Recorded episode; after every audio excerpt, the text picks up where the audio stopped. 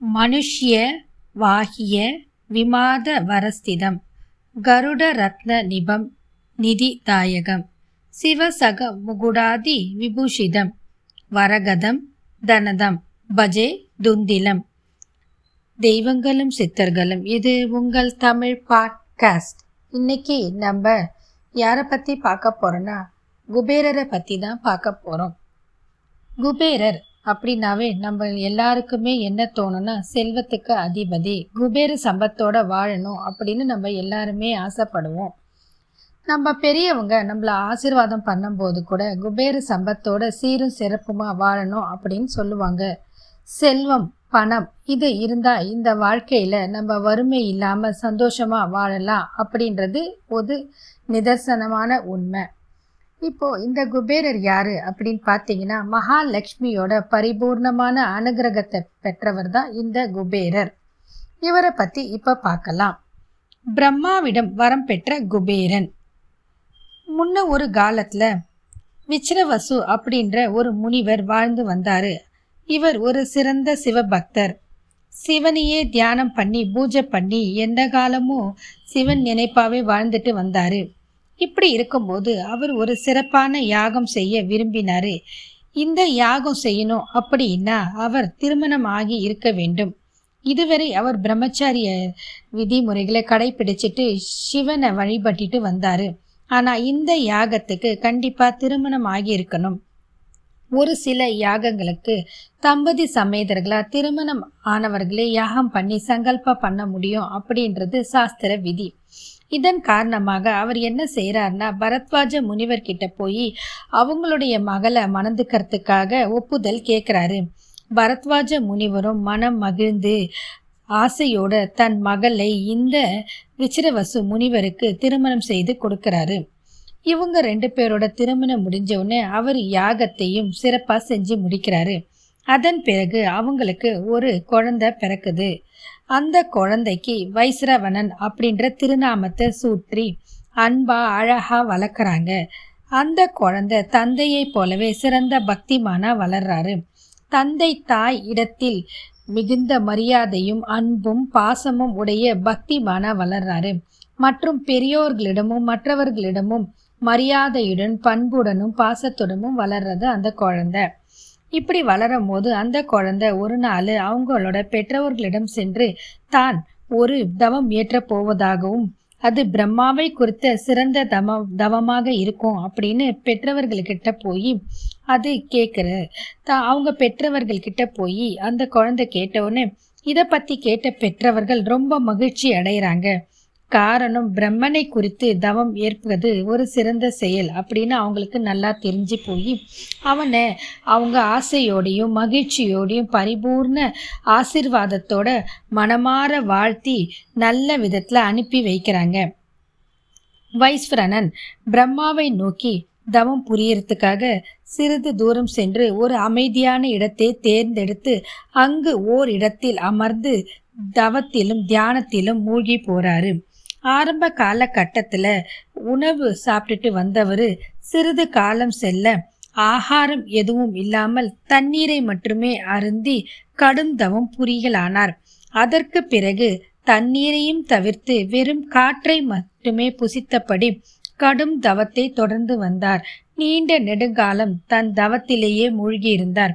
இப்படி இருக்கும்போது அந்த குழந்தையோட பக்தியும் வைராக்கியத்தையும் கண்டு அகம் மகிழ்ந்த பிரம்மதேவன் அவன் முன் காட்சி கொடுத்தார்.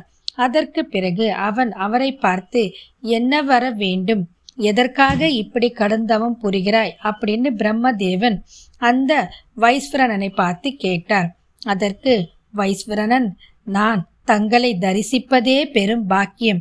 என் தவத்தின் பயனாக இன்று நான் தங்களை தரிசித்து விட்டேன். தங்கள் என் ஆசிர்வாதத்தையும் பெற்றுவிட்டேன். இதைவிட வேறு என்ன எனக்கு வேண்டும்? அப்படின்னு பணிவுடன் கூர்ந்து கூறி வா சாஷ்டாங்கமாக நமஸ்காரம் பண்ணனா வைஸ்வரனன்.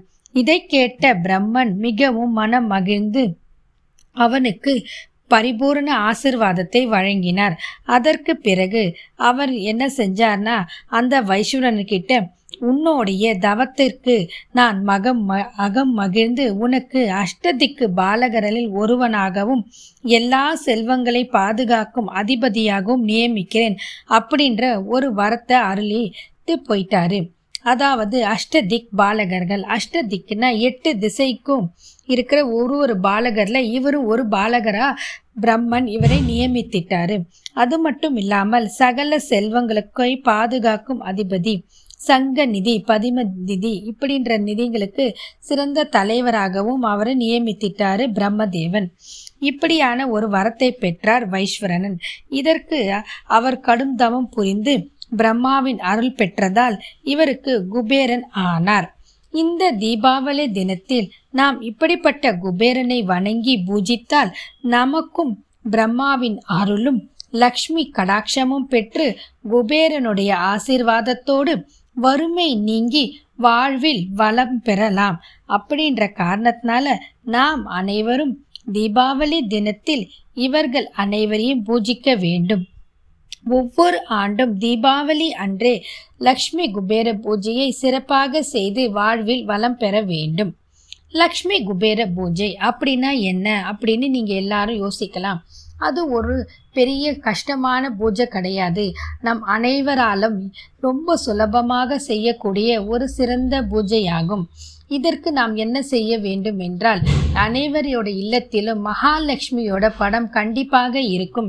அப்படிப்பட்ட மகாலட்சுமியோட படமோ அல்லது அஷ்டலக்ஷ்மியோட படமோ எடுத்துட்டு வந்து சுத்தம் பண்ணி சந்தனம் மஞ்சள் குங்குமம் இட்டு பூ சாத்தி அந்த படத்தை வடக்கு முகமாக வைக்கணும். சில கடைகளில் இப்போ பார்த்தீங்கன்னா மகாலட்சுமி குபேரன் விநாயகரோட சேர்ந்த படங்களும் கிடைக்குது. அப்படிப்பட்ட படங்களையும் வாங்கிட்டு வந்து வடக்கு முகமாக வச்சு நாம் கிழக்கு முகமாக ஒரு துணி விரித்து ஏதாவது ஒரு மனப்பலகை போட்டு அமர்ந்துக்கிட்டு நம்ம அந்த படத்துக்கு முன்னாடி தீபம் ஏற்றணும் நம்ம கிட்ட இருக்கிற தீபம் வெள்ளி தீபமோ இல்லை பித்தளை தீபமோ இல்லை அகலில் ரெண்டு விளக்கு ஏற்றி வச்சு நெய்யோ நல்லெண்ணெயோ விட்டு பஞ்சு திரி போட்டு தீபம் ஏற்றணும் நம்ம கிட்ட குத்து விளக்கு இருந்தால் ரெண்டு குத்து விளக்கையும் ஏற்றி வச்சு குபேரனை மனசார நினச்சி தியானம் பண்ணி அவரை வழிபடணும். இதுதான் குபேர பூஜை நமக்கு தெரிஞ்ச ஸ்லோகங்களையும் நம்ம சொல்லலாம். அவருக்கு முக்கியமாக பரிபூர்ண சரணாகதியும் தான் நமக்கு ரொம்ப முக்கியம்.